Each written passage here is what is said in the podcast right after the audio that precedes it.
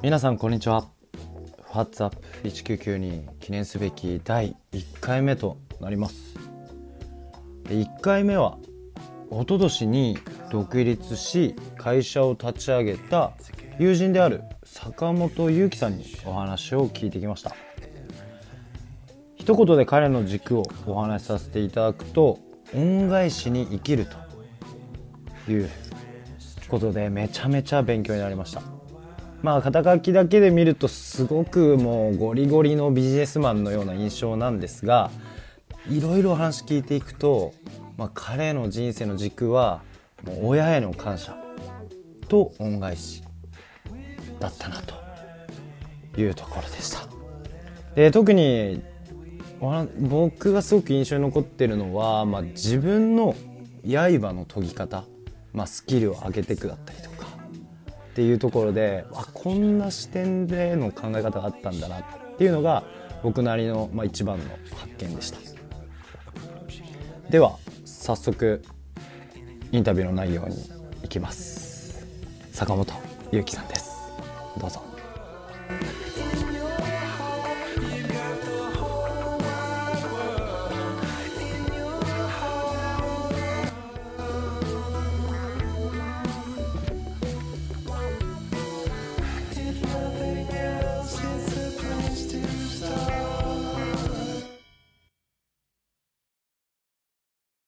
簡単にはい。坂本さん坂本裕樹さんはい。自己紹介はい。をなんか出身だったりとか、はいはいはい。今こういうことやってますとか。はい。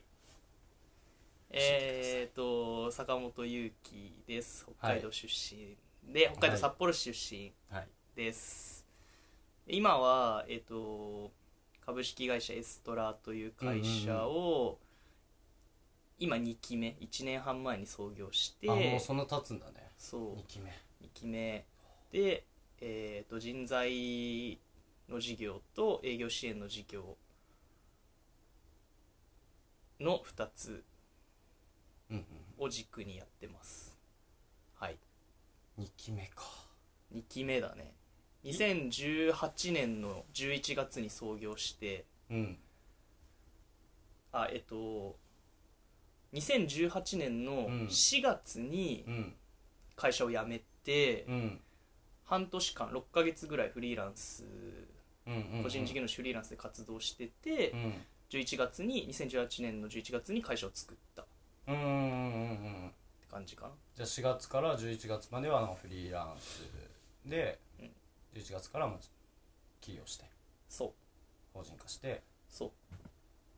え具体的にその人材と営業し人材と営業の支援って何やってるんですか、えっ、とまあ人材の方は、うん。えー、と新卒採用と中途採用の2つがあって、まあ、新卒に関しては、えー、と学生就活生の面談に乗ってあげて、面談してあげて企業にあの、まあ、企業を紹介してあげたりとか、うんまあ、あとはこれは今学生側の話で企業側の話をすると企業の採用の設計とか採用戦略とか、こんな感じで学生採用していったりとかこういうところターゲットにしていきましょうとか、どのタイミングで説明会打ちましょうとかっていうのを企業にコンサルティングをしている。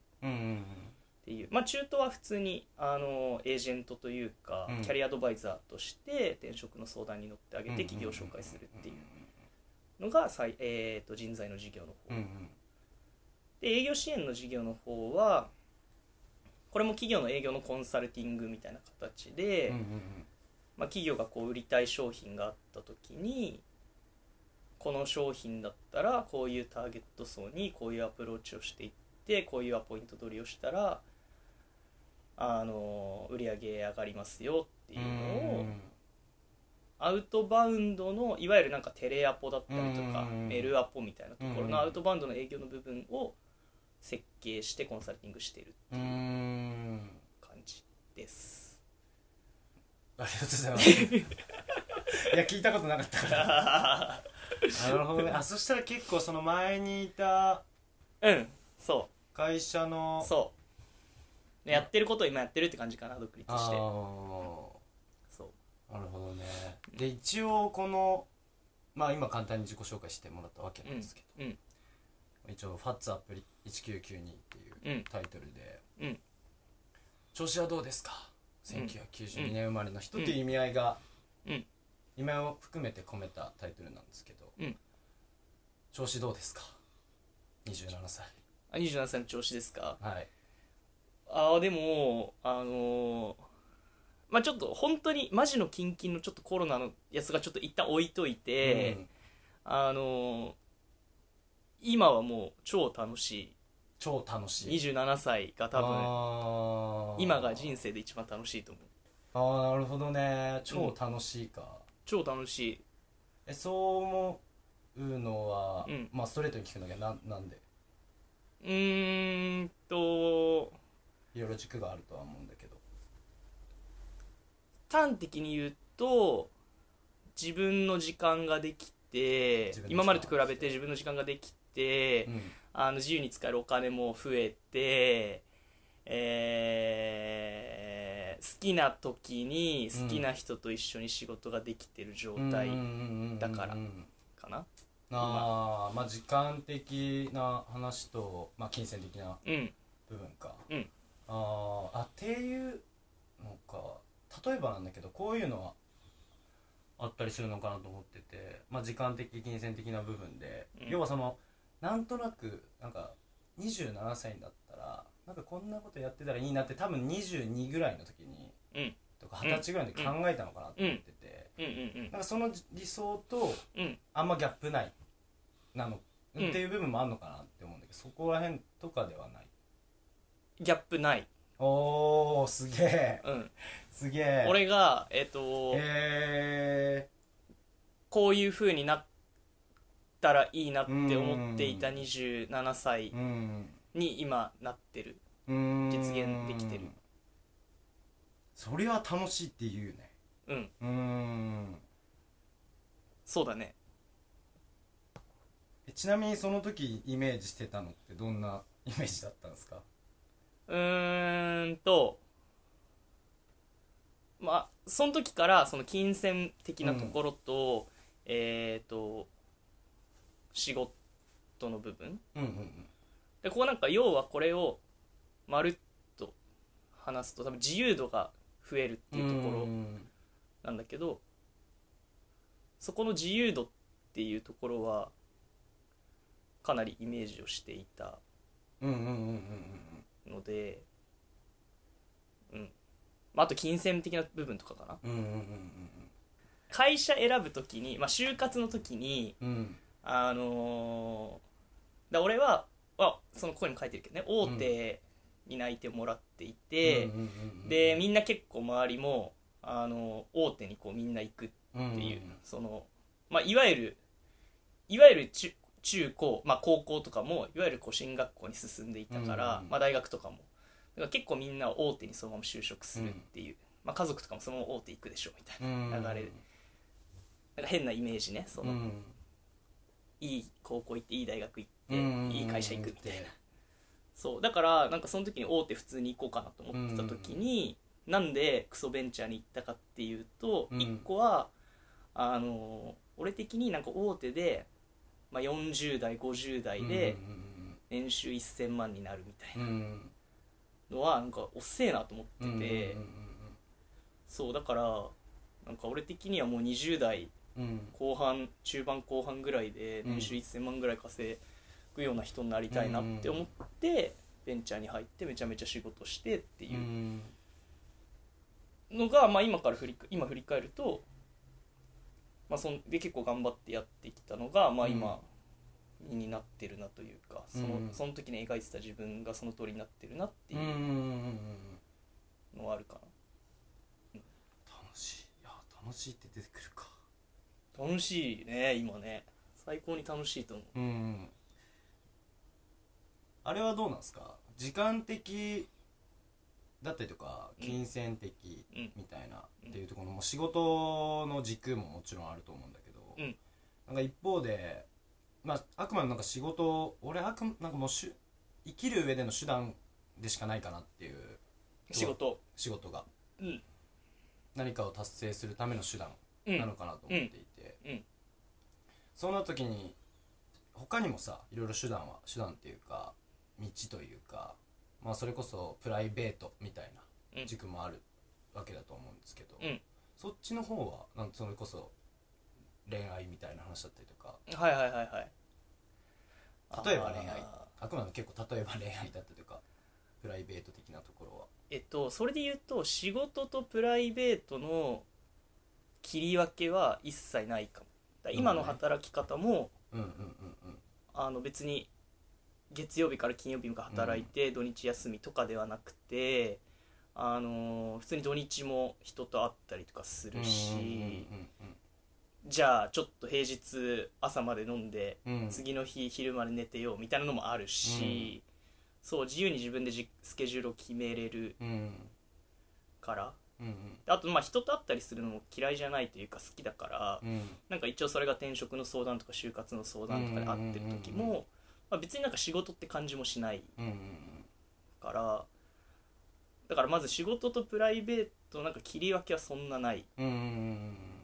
一個すごい独立して面白かったのが、今まで 2B の仕事をしてきたから基本的にお客さんは会社対会社だったんだけどあのその転職とかの相談とか、うん。なんか今引っ越し不動産系とかやってうんたりするとその 2C の仕事うん。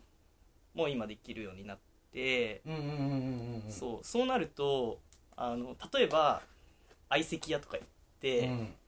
女の子と喋ってます、うん。これ楽しい、うん。でなんか例えばだけど大体なんか転職したい引っ越ししたいみたいなニーズって絶対あるから、そうそうそう。だから女の子と楽しく喋りながら仕事お仕事何されてるんですか？みたいな。あ転職支援してます。うんえ私なんか転職考えてるんですよねみたいな。はいはいはいだからおうじゃあ俺ちょっと紹介するよ。これで決まったらまあへ変な話、まあね。相席代よりプラスみたいな。で相席屋行くのも仕事みたいな。そうなるよね。そうそうそうそう。うんだし不動産の方もね。そうそうそタイミングはバラバラかもしれないけどね1月2月とか、まあ、だって秋口ぐらいから行ったらねもうねうそうそうそう。みんな考え。うそう。あちょうど更新で引っ越ししたいんですよねみたいな。あじゃあ全然物件紹介するよ。恋愛で言うとなのかわかんないけどね。そうそうそう恋愛っていうかまあそうね。だからプライベートでお酒飲みながらも一応仕事にはなってるっていう。ああはいはいはいはいはいはいはいそうそうそう。いやなんか今の話でもなんか聞いてて思う、まあなんかゆ勇気はって思ったんだけど、ん。なんか自分が重きを置いているところって結構まあなんだろうな。仕事においあ仕事って言い方がいいのかな、うん。なんだろうね。まあ自分で独立してうん。会社立ち上げてやってますっていうところで、なんかこうまあ前の人とも話してて出てきた言葉であるんだけど、うん。こう自分の命を燃やすうん。手段というか燃やす場所うん。は、あのまあいろいろフィールドあると思うんだけど、うん。それは結構仕事にベクトルがすごい高いのかなっていうのは。自分の命を燃やすエネルギーだね。エネルギー。ルギあー。逆にでもそれって仕事以外に何があるんだろう？仕事かプライベートか以外に何かあるのかな？それって。うーんとか家庭とかね。あ家庭とかね。そうそうそうそうそう。友人関係とか。ああなるほどね。うーん。あと変な話まあ日本だとあんまないけど、まあ、宗教とかね。うんうんうんうんうんうんなんかこう置きどころというか。はいはいはい。あーでもどうだろうね。でも多分プライベートだと思う俺は。プライベートっていうか、うん。そのえなんかその今えっ、と仕事会社の軸としてえっ、とまあなんかここなんかトミーからもらったやつに、なんでその事業やってるのみたいなの多分あったと思うんだけどえっ、と今このやってる人材と営業支援の事業はえーすごくやりたいからやってるわけではなくてなるほど。そう。だからなんだろうこの事業を大きくしてせ日本を変えたい世界を変えたいとか思ってやってるわけではないので、うん。だからそれで言うとそこの仕事に人生をかけてっていうのではない。ああ、うん。今は。今は、うん。らどちらかっていうと今はえっ、とちょっとさっきも言ったかもしれないけど好きなうん人と一緒うんに好きな時間に働くっていうところ自由度っていうところを今重きを置いてる。今は、そう。だからなんか会社員の時とかはなんかわけわかんないクライアントとかさこいつ,、うん。こいつ腹立つなと思いながらさ「すいません」みたいな「今後気をつけます」みたいなさ、うんやってたけどとかなんかこう売り上げでかいからちょっとお前取ってこいみたいなさ、うん。頑張りますんでお願いしますみたいなうんやってたけど、で今となっては別になんかそんなとこ切ればいいしいいっすよみたいな,、うんなんかお金いくら払う100万200万払うって言われてもうん。その人が好きじゃなかったらいやいやいいっすやりませんって普通に言える立場だし、逆に言うとすごい好きな友達とかがなんか新しいことやりたいって言った時には別にお金いらないんで全然手伝いますよ、うん手伝うよって言ってやってたりとかもするから、うん、だからそこはなんか今はその自由度っていう部うん分を重きに置いて今やってるかな。うんうんうんなるほどね。まあそもそもの考え的な部分でまあ確かにな。切り分けられない。いやその仕事プライベートみたいな話じゃなく、いうん。やそりゃ楽しいよな。自由度高く。お金もね。まあ車そうそう。そうそう自分一人が生活贅沢してうん。生活できる分ぐらいはちゃんと稼げているので。うんそうですよね。まあ確かに今撮ってる場所もめちゃめちゃいい場所ですからね。いやそうそれもタワマンに住むっていうのを 34年前ぐらいに、はいはいはいはいはい。そうあのタワマンかっけえなみたいな、うん。そうやっぱ田舎者だからね。そう。思ってちゃんとそれも実現できてたりとか、ね、なるほどね。いやでもそれめちゃめちゃ大事だよな。自分の決めた約束うん。をちゃんと果たすっていう、うんうんうんそれはかっけえわ。あのまあその時ふと思った話かもしれないけど。うんうんうん。そうそうそう。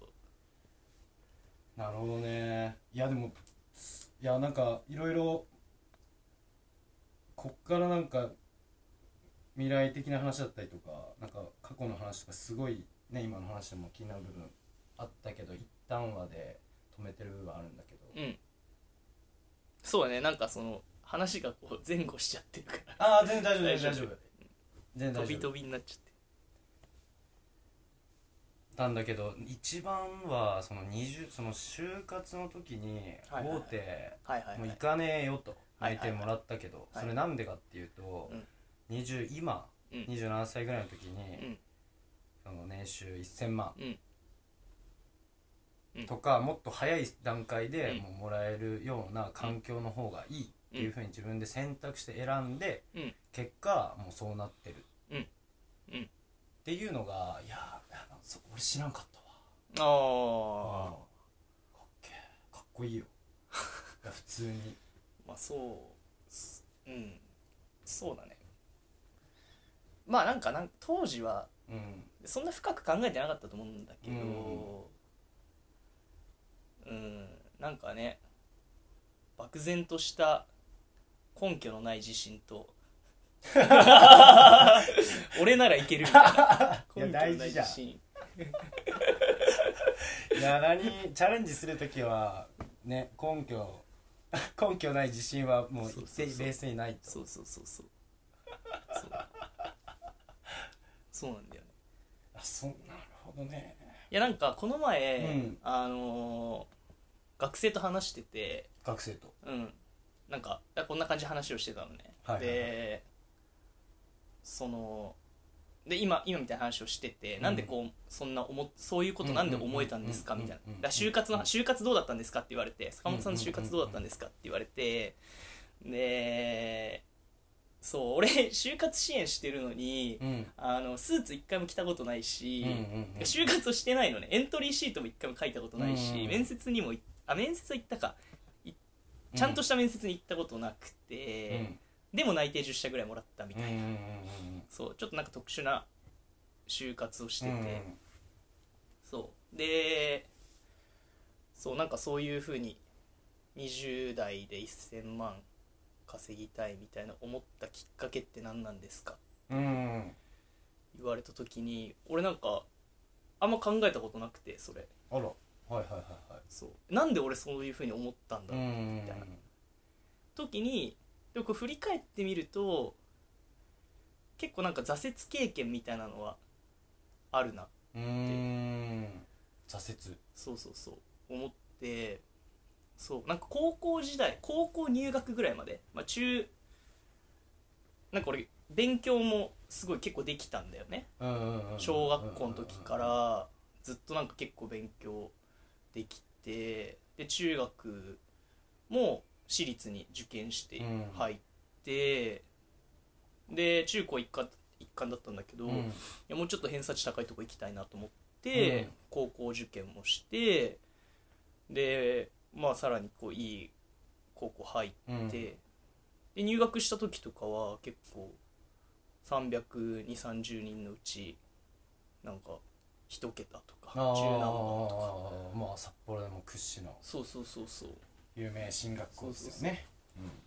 でねだからなんか順風満帆だったわけですよ、うん。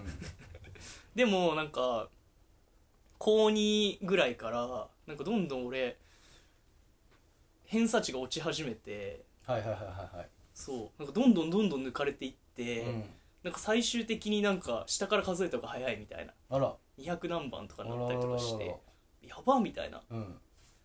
そう。でもで俺めっちゃ勉強してるしちゃんと自分でも勉強してるしえなんでか分かんなくなっうんうんうん。てそう。でもなんか最初こう結構トップうん。で入学して担任の先生とかにも「お前すげえな」みたいな言われてて。だからなんかなんだろう。なんか俺頭悪いですキャラにもなれず、うん。頭いいキャラなんだけどなって思いながら めっちゃめっちゃ偏差値悪いみたいな、はいはいはいはい。低いみたいな。現実は。そう現実はみたいな。でなんかねちょどうしようみたいな、うん。マジで分かんなくなって。でも変なプライドあるから、うん。その大学受験の時とかもあのーなんだろう。偏差値低い大学に行けなくて変なプライドあるから。うんうんうんうんだそのなんだろう北海道で言うとさなんかあまあこっちで言うと日東駒線レベルうん。うんとかは絶対行きたくなくて、うん。でなんならマーチレベルも嫌だったんだよね、うん。うんその時なんか周りの友達とかがなんか北大行くとか、うん。なんか一橋受ける東大受けるとか言ってる中で早慶行くとか言ってる中で、うん。じゃあ俺マーチ行きますみたいな。もう言えなくて、うん。で結局慶応受けるって言うん。って、まあもちろん受からず、うん。そう落ちてでじゃあ1年間あるから1年間浪人して頑張ろうと、うんああそう。だ浪人しようと思って。現役の時にも一応中央大学受かってたんだけど、うん。行かなくて。うん。中央には行けねえと。うん。俺は。うん変なプライドで。そう。で1年間浪人して慶応行くとか言って勉強してたけどでマジで結構頑張って勉強したけどなんかその勉強っていう部分であのーやっぱ上には上がいるから、ん。なんか俺は勉強じゃ無理なんだっていうのがね気づいたんだよねどっかでね、うん。そうってなった時にまあ勉強だけじゃないと人生、うんうんでまあ仕事を頑張ろうっていうのを浪人した時に俺思ったんだよね。えーその時に？そうそうそうそう。うん。で周りあ浪人終わって入学した時か。結局うん。また中央入るんだけど、そう。の時になんか周りの同級生とかがうん。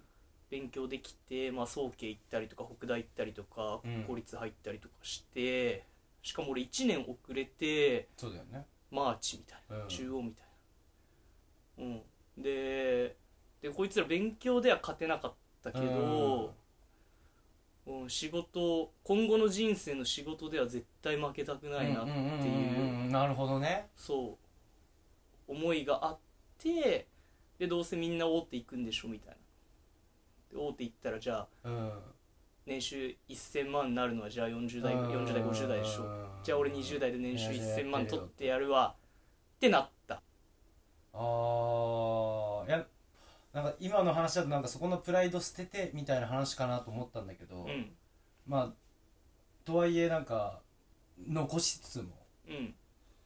でさらにじゃあ違う土俵で絶対負けないぞ。あそうそうそうそうそうそう。プライドはだからまあ今はそんなないけどうん、うん、当時はすごかったねプライド。は捨てれなそのなんだろう勉強でのプライドは捨てたけど、そうこいつらには負けねえっていうプライドうん。いや大事よ。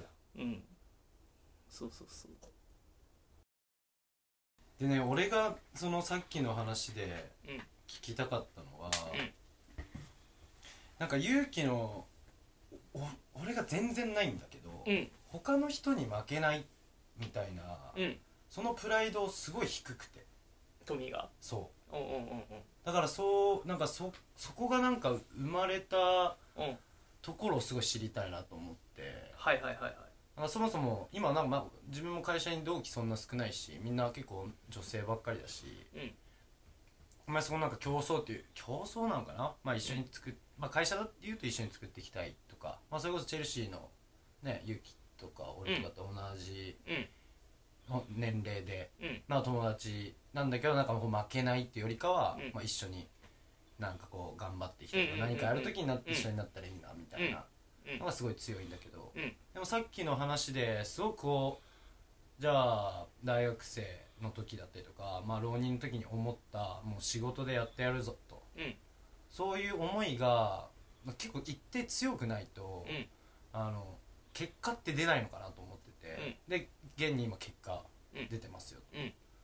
であの時すごくそこ重要なのかな重要というか、うん。なんかこう エネルギーになってる源泉の一つなのかなっていうふうに思うんだけどそれはあって。る合ってるけど、えっ、と合ってはいるけど、うん。なんかちょっともしかしたら俺の言葉のニュアンスが間違ってるかもしれなくて、うんうんうんうん。えっ、とプライド負けないっていうよりかは、うん。なんかどちらかというとなんかねよく見られたいっていうのがあると思う。そのなんだろうな。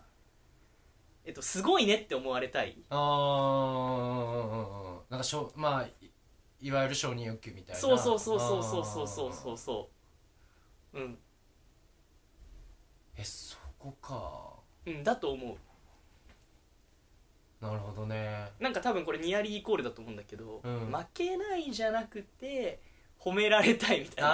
あ そう。あはいはいはいはいはいはいはいうん。なんか勇気が一番だね。うん。で喜ぶのではなくて勇気すごいね。うんうんって言われたいだと思どどちらかというと。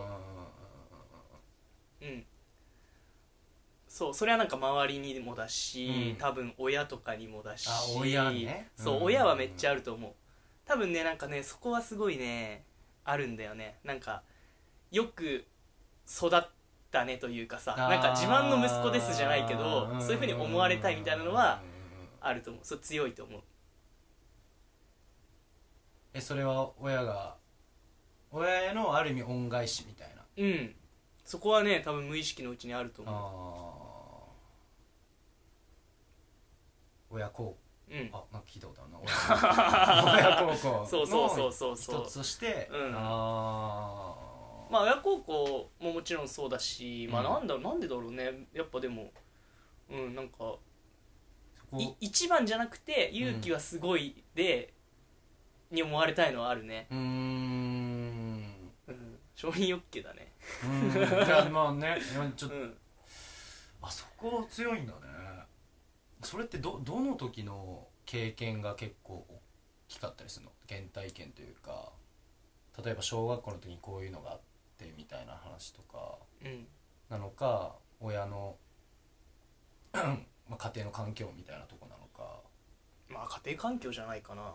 家庭環境というかいや多分その気づいた時には、うん。なんか多分親がちゃんと教育してくれたからだと思うけど、んあの習い事もさせてくれたし、うん。勉強もさせてくれたし、あのだから気づいた時には多分他の人よりうん。なんか、なんだろう。まあ勉強もできたしなるほど。そっかそっか。言ってたね。スポーツも言ってたね。そうやってたしみたいな状況だったの多分ね、うん。物心つい物心ついたっていうかそのうん気づいた時には、うん。そうだからそれをもなるほどね。今うそうそうそう。このキャラをそうそうそう担ってしまった以上は。そうそうそう。もうだから優秀キャラになっちゃってるから、うん。俺が気づいた時には、うん。もうこれはねあのバカキャラにはなれないんだよ定めだと。そうそうそうそう。いやはあてかそのバカキャラになっちゃったら悲しませちゃうじゃん。親をね。親を。そう。確かに。そうキャラ変できなくなって後戻りできなくなるっていう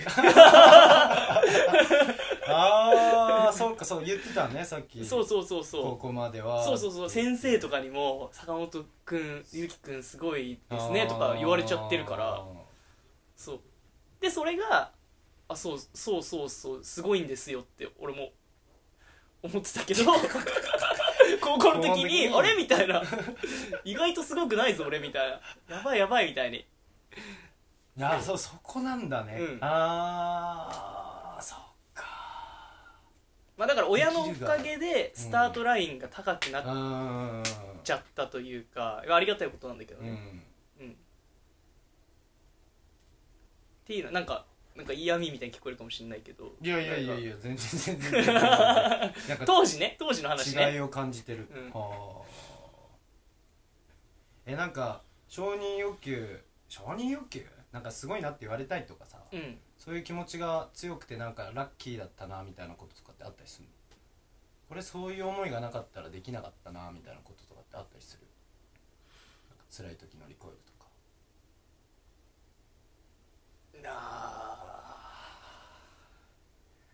逆に言うと逆になんかすごくないのにすごい素振りをしなきゃいけないっていうのは嫌なところだよね えそんなことあるんだ。うんまあなんか見せ方みたいのはすごい気使うけど、あうん。でじゃあそのいい部分で言うと、うん。その見せ方を気にして、うんうんうんえっ、といいように見られたいうんように頑張ったら、結果がついてくるっていうのがある、そうだから本当はいや俺できないんだけどなみたいな、うん。でもみんななんかできると思ってくれてるからやんなきゃなって言ってなるほどね。ほでもやるときはちゃんとやるから、うん。そのやったらあ結果良くなるみたいうんうん。うんなうん。あそれ面白いへえんかある種見られ方としては、うん。まあ有機的にはうん。5ぐらいしかうん。自分ではできない評価だったけど周りは10ぐらいそうそうそうそうをそう。求めてきて。そうそうそうそう。いやちょそうなるのにちょっとやってみるか。そうそうそうそうだし見られ方5にするより10の方がいいよね。そうそうそうそうそう。そうそうそうそう。そうはああなんかそれいいことだね。うん。そう。うん。その水準はねおのず高くなっちゃうね。そう高くなるねじゃあマジでうわこれもうこんなぐらいしかできないんだけど本当はみたいな時はうん。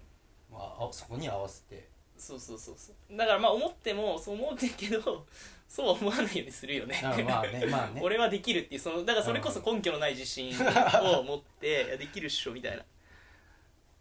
気持ちを入れ替えて頑張るってう。いう、ん。キャラ変できないって面白いなそうなのよ。キャラいやまあ出会いがね22とかだったから、うん。あんまりそんなさその昔のそうだね。知らないか。らそうだね。キャラ変できずに。初めて聞きましたよ。えそうそうそう。だから自分の弱さを認められないみえたいなところね。うん。ありがとうございます。じゃあちょっともうちょっと過去のさっきちょっと録音してない時にうんなんかいつも話してますみたいなうん3つ？うんうんうんなぜ？起業したか。はいはいはい。なぜ？ベントベンチャー入ったか。うん。あれもう一個は。2つ今の会社なんでやってるか？あ今の会社なんでやってるか。かえっとうん。まずまずなんか俺夢的なところで、その会社経営をしたいっっていう夢があうんって、まあなんであるかというと、うん。多分親父が会社をやってたから、なんか漠然と会社経営っていうのが身近に感じていて、まあ俺もやりたいなっていうふうに思っていたっていうのが。だすごい単純な理由うん。ででそれもその大学4年の時うに、ん。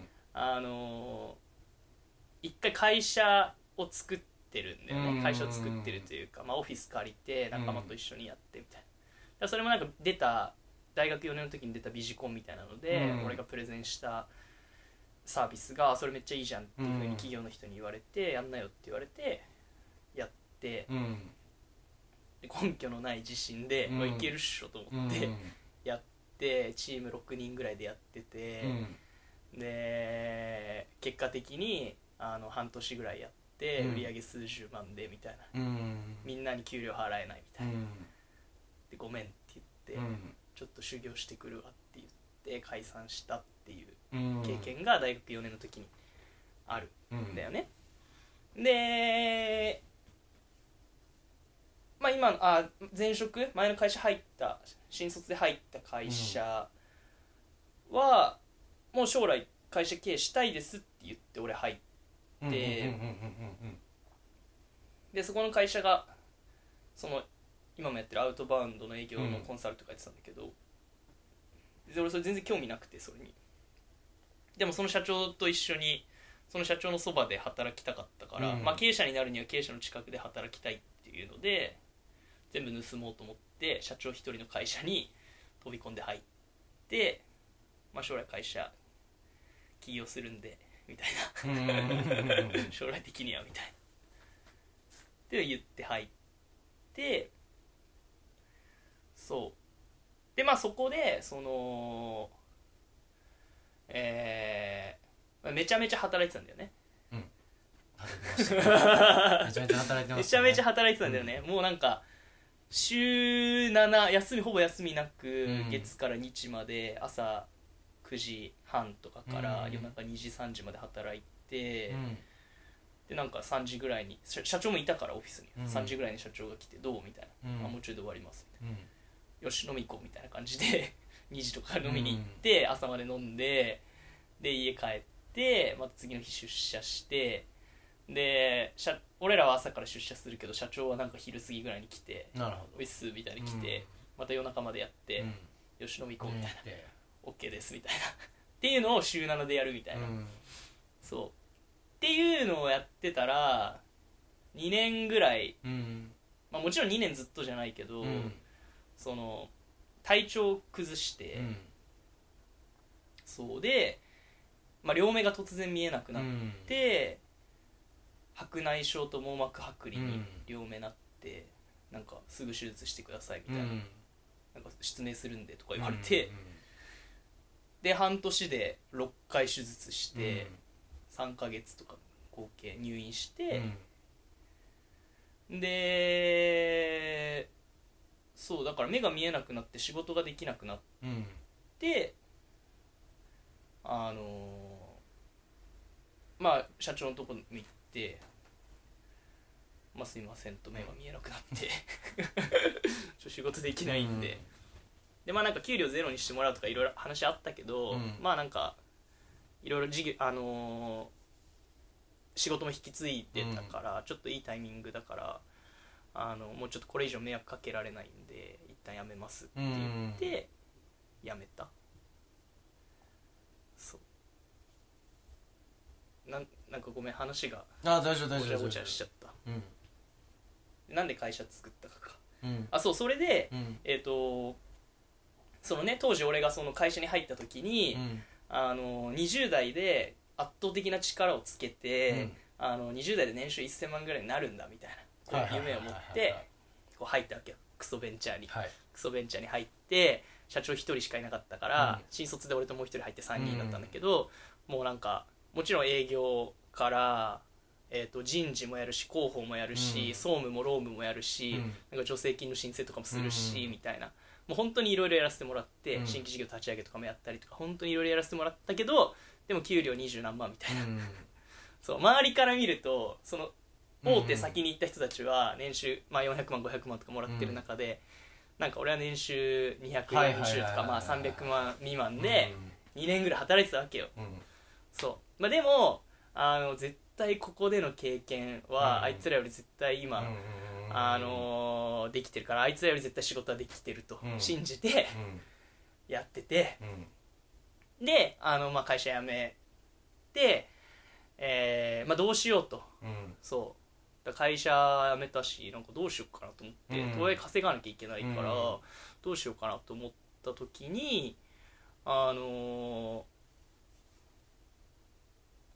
まずなんかやれることをやんなきゃと思っうん。て、まあ、学生とのつながりが多かったから人材の事業うん。新卒支援の事業、と営業支援のコンサルティングは俺クライアントもともと持ってたから、うん。そこはちゃんと社長に言ってあのすいませんちょっとここのクライアントだけは、うん。あの僕が持ってきたクライアントなんでちょっともらってもいいですかって言って、そう。でそこ月10万のクライアントだったんだけど週2回行って月10万のクライアントは個人契約にさせてもらって、そう。だからまあ月20万ぐらいはこうなんとか収入がありそうだったわけよ、うん。そうだからやちょっとやっぱか稼がなきゃなと思って、そこでやるかそこでやるかもしくは、えっと転職するかっていう選択肢もあって、ねえねえねえそうそれはあるのかそうそうそう。でビズリーチ登録してはいはいはいはいはいはい。登録したんだ。ビズリーチ登録して 面談行って。はいはいはい。ええそうそうそう。知らんかった。面談行ってあのだからもうちっちゃい会社の,、うん。あのまあ、事業部長とか、こういろいろやってましたみたいな経験をこうんうんうんうんういろいろ話をしたら、あのなんか年収1000万ぐらいであの採用してくれる会社が何社かあったんだよね。はいはいはいはそういきなりなんかじゃあ事業部長で来てくださいとか、いうん。っていう会社が何個かあってでその時にああ今までの俺の考え間違ってなかったなっていうのがうんうんうんうんうんうんすごい自信になってそうだから結構今まで何回も言ってるけど、20代でめちゃめちゃ頑張って、うん。ドベンチャーでいろんな経験をしてめちゃめちゃ働いててか今の年収5600万じゃなくて、今は年収2300だけど、うん。将来的に20代のうちに年収1000万みたいなところ、うん。を目指して頑張ってきたことがなんか結果として現れたっていう、うん。っていうのですごいなんか嬉しかっうん。たし、すごい自信がついて、そうだからなんかとりあえず自分でやってみようと思ってその行くってはなんなんそうそうそうそう、いそのまあ、会社経営やりたいっていう夢はあったから、ね。うん。フリーランスとして、うんうん個人事業主でフリーランスとして今やって今その 月20万あるかないかぐらいうんだけど、まあ、ちょっと自分でやってみようかなと思って、うん。だからその内定というかその年収1000万出すよっていう企業はちょ一旦置いといて、うん。自分でやってみよう、うんうんうんダメだったら就職しようと思って。そうっていう考えになってやった。なるほど。その今までやってた人材と営業支援のうんうんうん。やつで独立して、そう。でぶっちゃけその、まあ、さっきも言ったけどその人材と営業支援の事業は、やりたいからやってるわけではなくて、うん。あもちろんなんか人の人生を変える仕事だから、人材とかはすごいやりがいがあるし、うん。適当に仕事とかできないけど、うんでも人生をかけてそれを成し遂げたいかと言われたらそうではない。うん。うんでまあでもそれをやっていくうちに、まあ、うん。半年ぐらい経った時に、まあ、売り上げもどんどん上がってきたし、あのまあ、会社として登記しようかなと思って登記したのが2018年の11月っていう感じかな、あれ完全一人だっけ？会社はえっ、とインターン生はいる。あいるんだ。社員はいない。うん。学生？学生だよね。学生インターン生。学生、まあ、フリーターとかもいるけど。業務委託で。はいはいはいはいはいはい。そう。いやそこで転職じゃなくて自分でやってみよう、うん。まあね。は、まあ、会社の経営が将来的にやりたいみたいな夢はもうブレずにあったうーん。っていうよりかは。いやえっとねなんかそれで言うとそのブレずにあったかと言われるとそうでもなくて。あら。はいはいはいはい。うんなんかそのだ俺が会社経営者になりたいって言って、その社長のそばで仕事をしたいと思って、社長一人の会社に入って、社長の姿をこう会社経営のリアルをこう見た時に、いや俺無理だなって思ったんだよね。あそうなんだ。そうすすげえわと思って。無理無理無理って思って会社経営無理だわみたいはいはいはいな、はい。うん、だからそれはなんか別に挫折っていうよりかはなんかマジすごすぎるみたいな。あそう。まあなんかあのー一個例えで出すと、うん。その例えば従業員まあ何百人っていう会社もあるけど、まあ、ちっちゃい会社だったらじゃあ10人とか、うん。社員10人雇うってなったら、10人分の生活を背負わなきゃいけなくて、でそこになんか奥さんとかできたらうん。20人、ね。で子供ができたら30人40人っていう人生を背負わなきゃいけないっていうのがなんかかなりすごいなと思っうん。てなんかでトップである、まあ、俺がじゃあ会社経営やったとしてトップである俺が「ごめんちょっとミスったわ」って絶対言えないん。だよね、ちょっと給料待ってもらえるとか絶対言えないし、うん。ちょっと一つの判断ミスでその30人40人の人生がかかってるって思うと、俺は怖くてできないっていう会社経営、うん。うん。っていうのはね今でもある。だから今でも社員雇えてないんだけど。そこにつながるんだね。そうそうそう。まあ。ある意味近くで学ぼうと思いそうそうそうたところでリアルを知っ知って。てすげえなって。うん。だから俺が退院して、うん。その場で退院したその足で社長に会社辞めますって俺言ったんだけど、うん。その時にそのまあ仕事目が見えなくてパソコン使えないんで、うん。あの仕事できなくなったんで、なんか迷惑かけるんで本当に、まあ、学生の時から面倒見てもらっててこれ以上迷惑かけれないですって言って辞めますって言ったんだけど、いやその時になんか社長が言った言葉がすごい俺うん。今でも響いてて、うん。なんかお前を採用した時から、うん。お前がどうなろうと一生面倒見るって決めてるから、うんて言われてそうすげえいいこと言うなと思って。あーしかも辛い時にね。そうそうそうめちゃめちゃ辛い時に。そうそうそうそう。あまあでもけまあでも本当ねその言葉は俺ー今でも、だから自分が社員雇うってなると、ん。本当に一生面倒見るって決めて雇おうと思ってるから、うん。だから中途半端な気持ちでうん人を雇えないっていう、いやそれぐらい響いたんだね、うん。その時の。えでもそそれなんか聞いたらそっち行っちゃいそうだなと思うんだけど。ていうかまあなんかその時はもう迷惑かけれないっていう思いが強かったかあもうありがたいんなだけど。そうそうそうそうそうめちゃめちゃありがたいんですけどもう甘えられんだもう20その時なあー。5?25 だしねえこれ以上甘えてらんないでしょみたいな。うん。ちょっと自立しないとと思うって、ん。そう。っていうのが大きいかな。すげえかっけえな。かっこいいね。お前採用した時に面倒を見る一生面倒見るつそう。つもりだったから。みたいなでも今も縁も。っあるある。ある仲いい仲いい今でも。てことはなんかある意味ねそういう関係性そうそうそうそうそう。そうだその時にうん。俺が思ったのは、だから結構葛藤があってその会社を辞めるってなった時にかなり葛藤があってその学生時代から一応インターンをしてた会社だから、めちゃめちゃお世話になってるんだよね、うん。4年5年ぐらいいたからね。4年半ぐらいいた。大学大学2年の時からいたから、うん4年半ぐらいいてめちゃめちゃお世話になっててそのまだ恩返しができてないっていうふうに思ってたのよ。その時？その時。うん。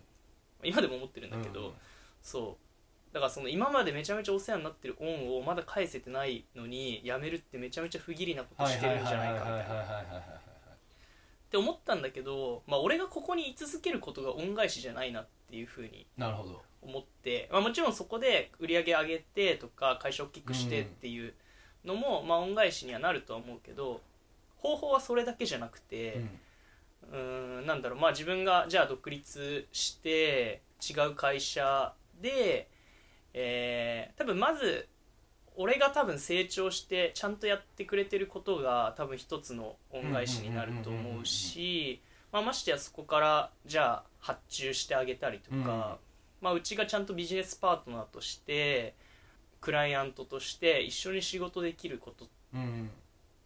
も恩返しになるなと思って、うん。そこで俺はそっち。なるほど。うん、だから今でも関係性あって仕事発注したりとかうちからしたりとかお客さん紹介したりとか、逆に発注受けたりとかもするし、いい関係でやってるっていう。そういうふうそういうような関係性の人って他にもいたりするの？なんか何人もいるうちの一人なのか、うん。もうそれこそもうそれぐらい強いうん。自分にとってこう機会を与えてくれたしいろいろ教えてくれたし、うん親にお世話になってる人だからもう返そうって思ってるのか、うん。あでもそうだね。あのーいないと思う。うん。なかなか。うん。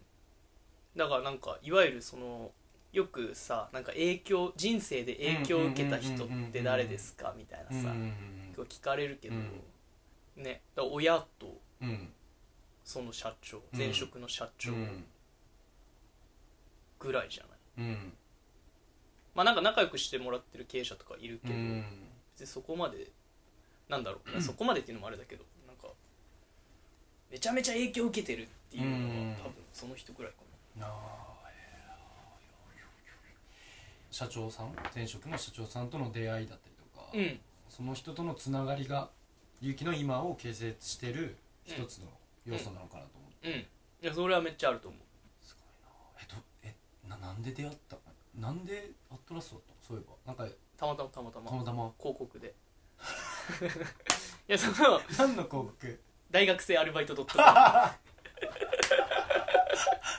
いやなんかあの大学たまたますぎだね。たまたまたまたま。大学入ってうん。はあのだから尖ってたからサークルとかも入らずに、いはいはいはいはい。あのまあでもやることないから、うん。バイトしようと思って、はいはいはい。すぐバイト始めたのね、うん。でバイトやったことなかったの。うんあの高校生うん。浪人しうん高校浪人だからバイトやったことなくてとりあえずなんかわなんかわかんないけど居酒屋でしょと思って、うん。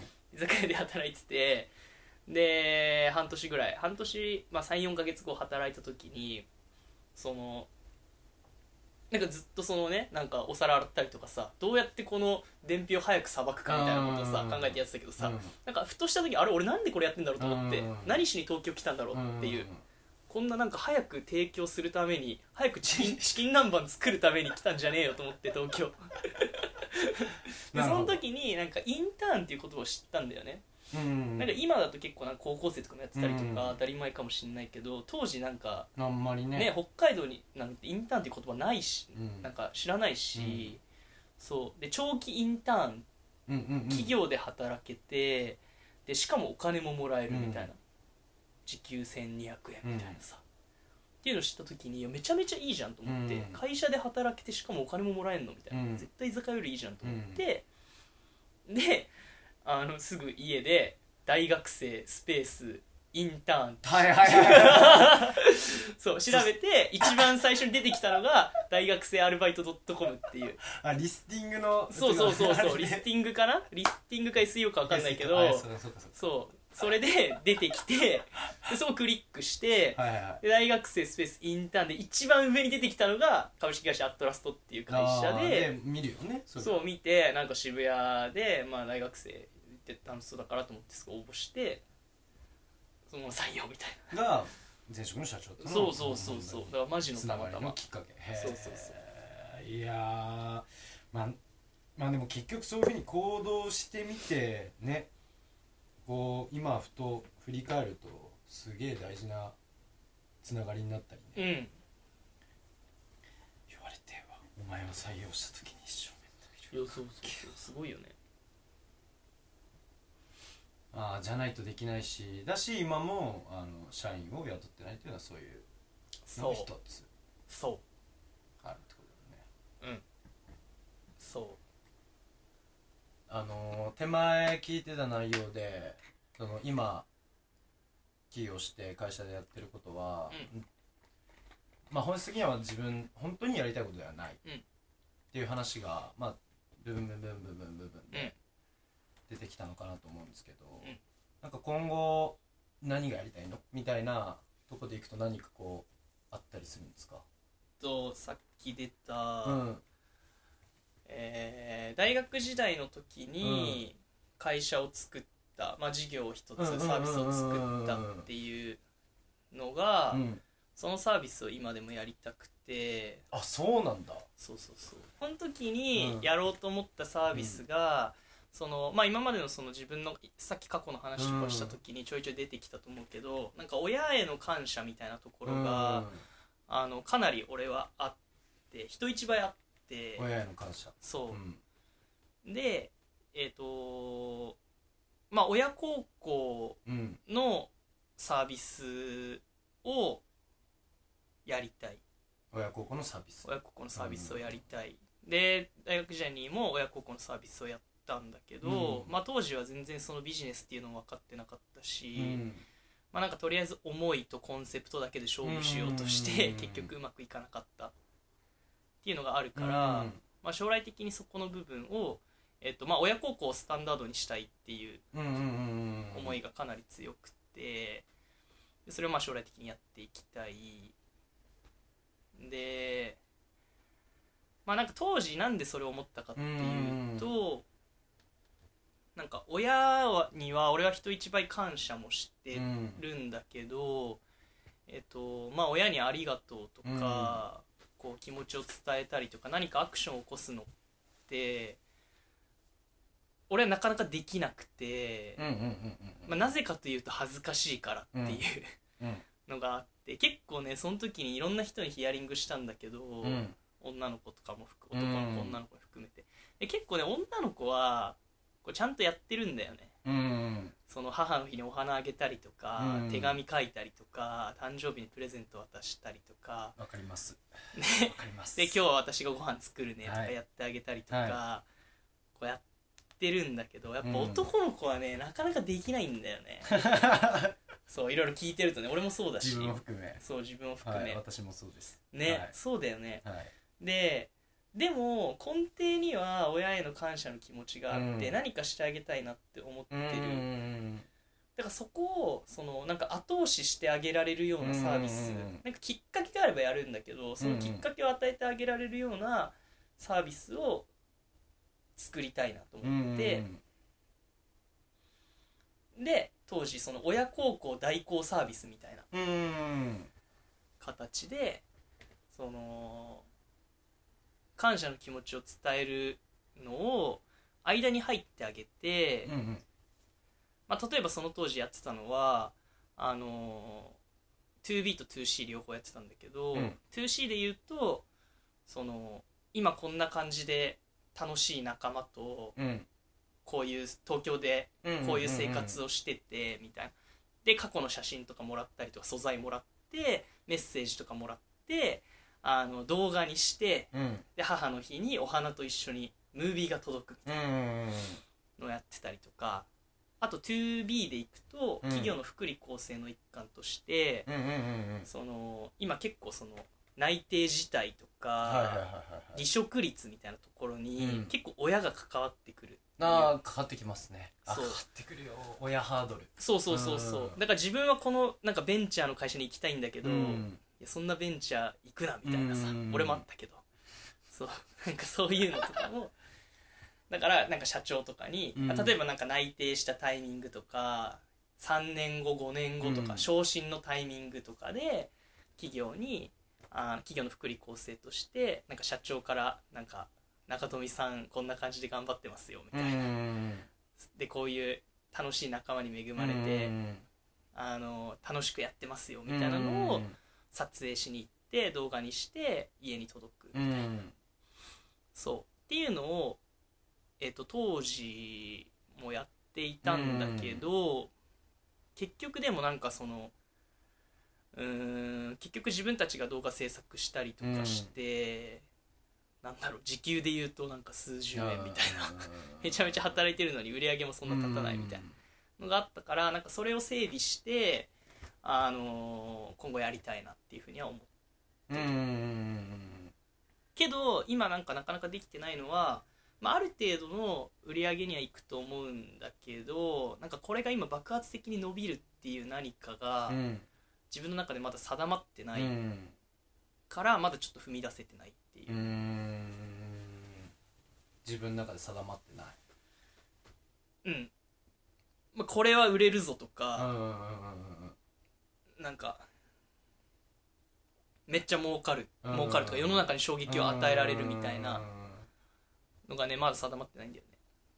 なんか思いの部分でいくと思いというか考えの部分でいくと、うん。えっと今自分まあ一人の会社で、あのある程度自分が好きなように仕事ができていて、まあ自分のために働いてるみたいな、うん自分が自由に生活するために自分が楽しく生活するために働いていて、そこは結構クリア好きな人と好きな時間に働くみたいな、うん。一個ある種クリアしているのでじゃあそのなんだろうもっと世の中にインパクトを与えられるというか、なんか俺が生きてる意味みたいなので、一個世の中に影響を与えられるようなサービスを作りたいと思っていて、まあ、それがなんか親孝行っていうところで、うんまあ、これもねなんかそのそういうサービスがあったらいいんだけど、うん。あんま今ないからそう。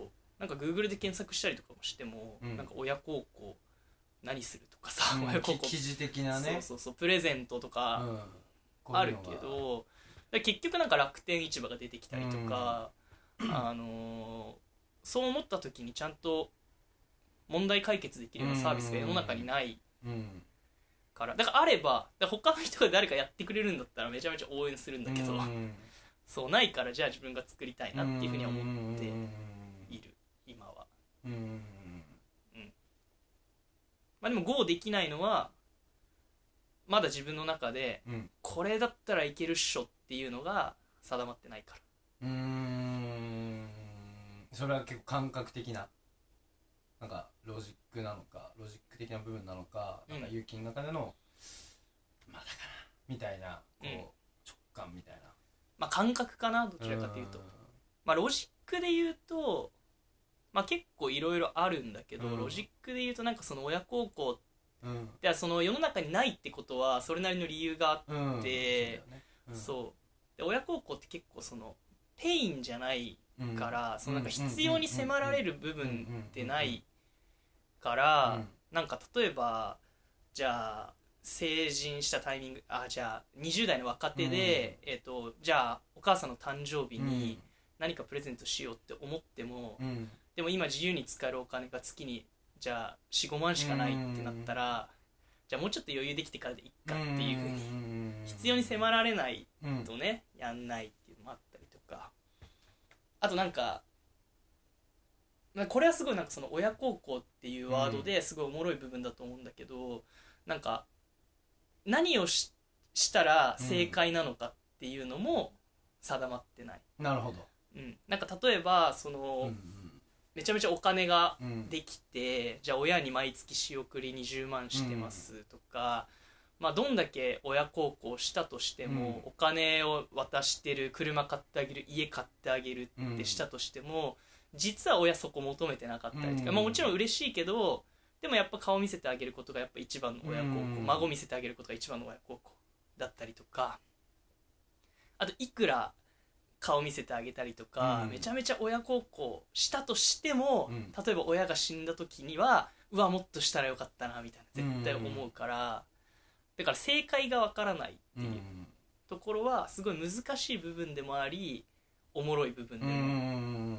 もある、そう。だからなんかその辺をねうまく整理してあげて、ものだけじゃなくて例えば体験うん。一緒に旅行行くとか、一緒に写家族写真撮るとか、いろんななんかラインナップを揃えてあげて、提案できたりとかしたらすごいおもろいのかなってうん。うん思ったりとかなんか今流行りのねサブスクみたいな感じで、で月いくらとかこう払っててで結構そのき記念日みたいなのって忘れがちだから、うん。あらかじめ登録しといて、誕生日母の日父の日、うん。結婚記念日とかそういうのあらかじめ登録しといてアラートが届くようなサービスだったりとかがあったらいいなとかまあいろいろ模索うん中、なるほどね。あそういう意味も。でもう定まってないみたいなところはあるってことね。そうそうそうそう。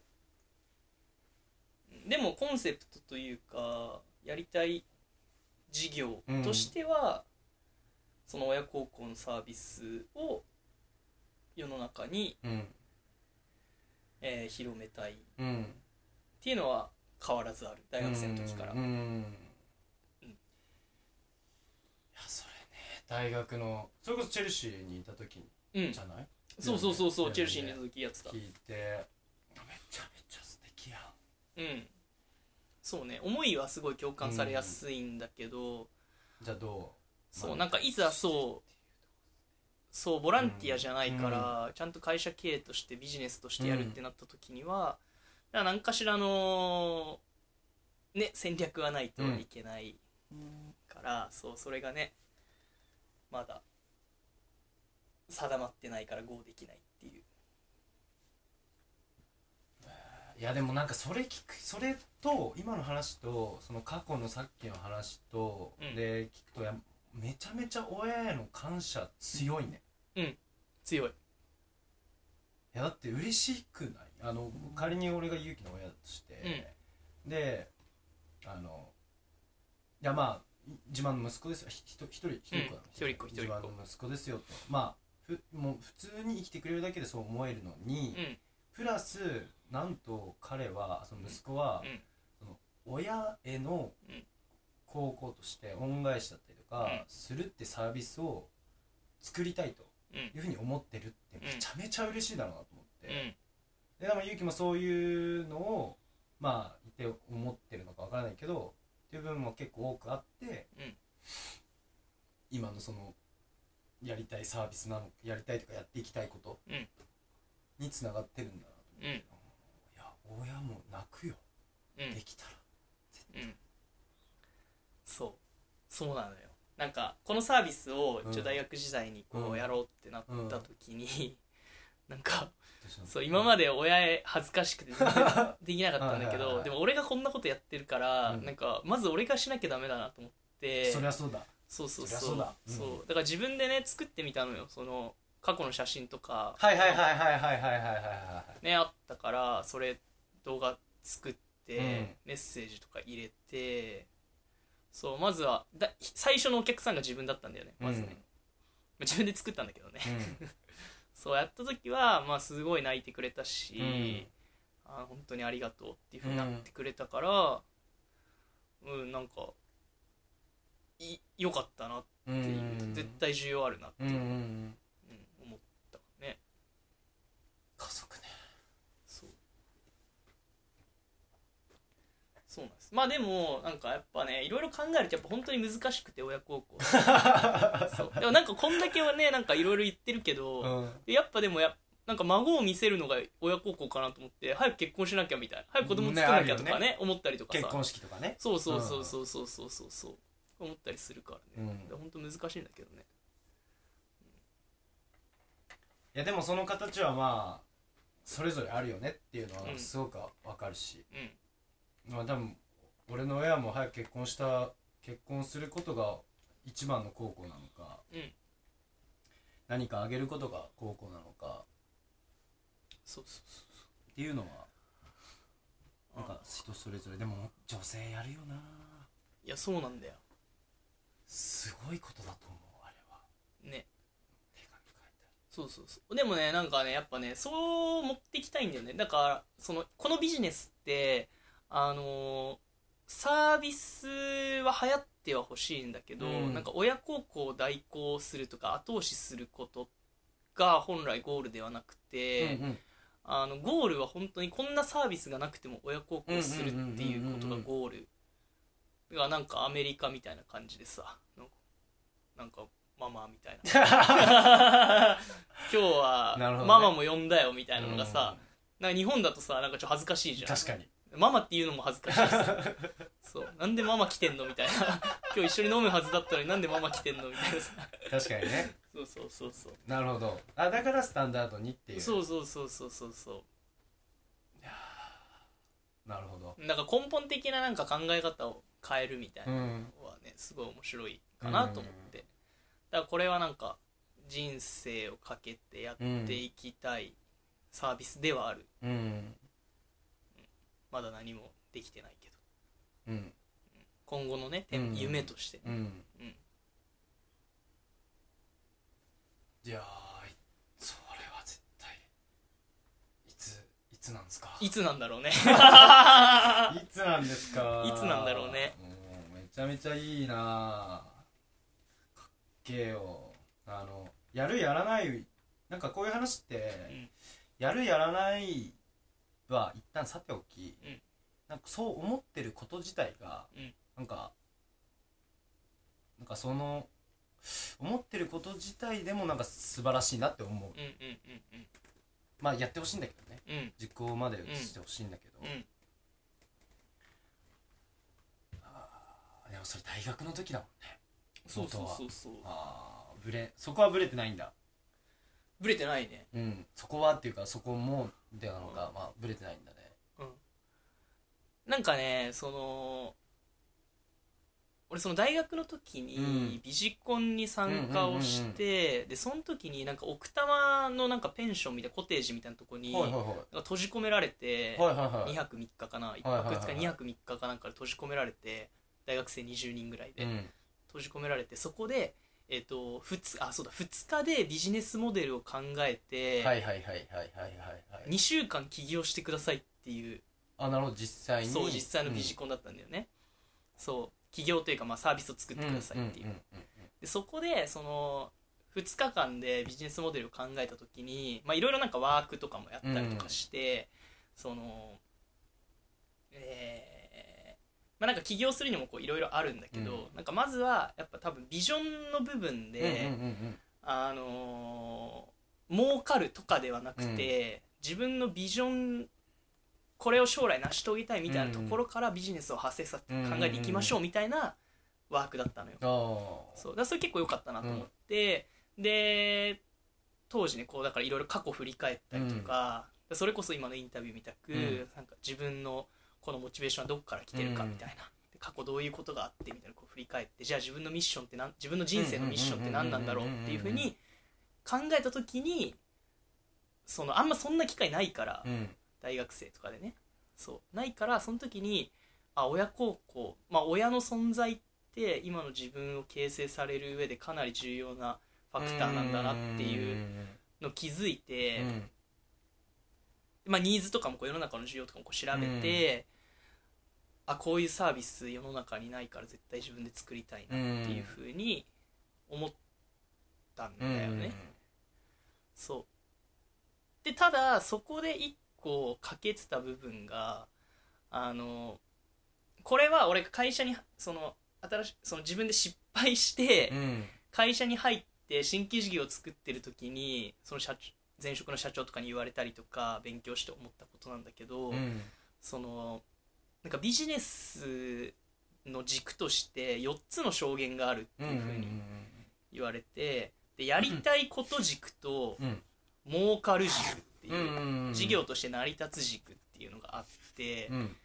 でまずやりたくないし儲儲からない軸はここの証言はなんかまずまあなんだろう無意味というか論外だよねっていう。そう。であとえっとやりたいけどめちゃめちゃやりたいけど儲からない軸ここの軸ってだそれこそその親孝行のやつとかだと思うんだようんね自分としてはめちゃめちゃやりたいけどでも儲からないみたいな、うん。っていう軸はあのタイミングとしてなんかスタートアップでやるべきじゃないみたいな。るほど。なそう、んんん。でもう一個はえっとあであ違う。で一番いいのはもちろんやりたくてめちゃめちゃ儲かる軸。でこれはなかなか難しうん。い難しいよね。なんかそんないきなりさスタートアップでそこへやるのってめちゃめちゃ難しいから、まあ、これできれば最高みたいな、であともう一個あるのはやりたくないけども儲かるみたいな。うん。この軸の証言はあのなんだろうまず生きていくのにはうん。絶対大事ってなった時に、まあ、今でもそうなんだけどその結局は今はまあ別に、まあ、やりたくなくはないけどね、うん。そのすごいやりたいわけじゃないやりたくないけど稼げるっていう軸の事業を伸ばしていってある程度キャッシュを作ってえーとまあ、めちゃめちゃやりたいけど儲からないうん。軸の事業をもう一つ新しく作って、でその事業を上のやりたいし稼げるような軸にこう徐々に上げていくっていう。そう。っていうのはすごい今は意識をしていて、うん。なのでまずはその人材とか営業支援の部分でキャッシュを作って、うん。あのやりたいけど今稼げないうんだろうなと思ってるところの親孝行のビジネスに投資をしていこうかなっていう状況今は。うんうんうんうん。まあ一定なんかコストもかかるしね。そうそうそう。検証するのにシステム開発するんだったらうん。お金もかかるし、ね、いろんなランニングコストとかもかかるから、うん。そうそれをある程度貯めてから GO するのか、まあバチッとビジネスモデルが決まっていけそうだと思ったら別に資金調達してもいいし、うん。うん。っていうのはまあ日々ちょっと模索中って感じかな、今は。うんでも将来的にはやりたい。今後の人生の目標うん夢として。やりましょやりましょう。やりましょう。うやりましょう。やりましょうよ。はあなんかもうめちゃめちゃお腹がいっぱいです。あのこれ一人一日にしよう。あの自分のキャパ超える。いやいいね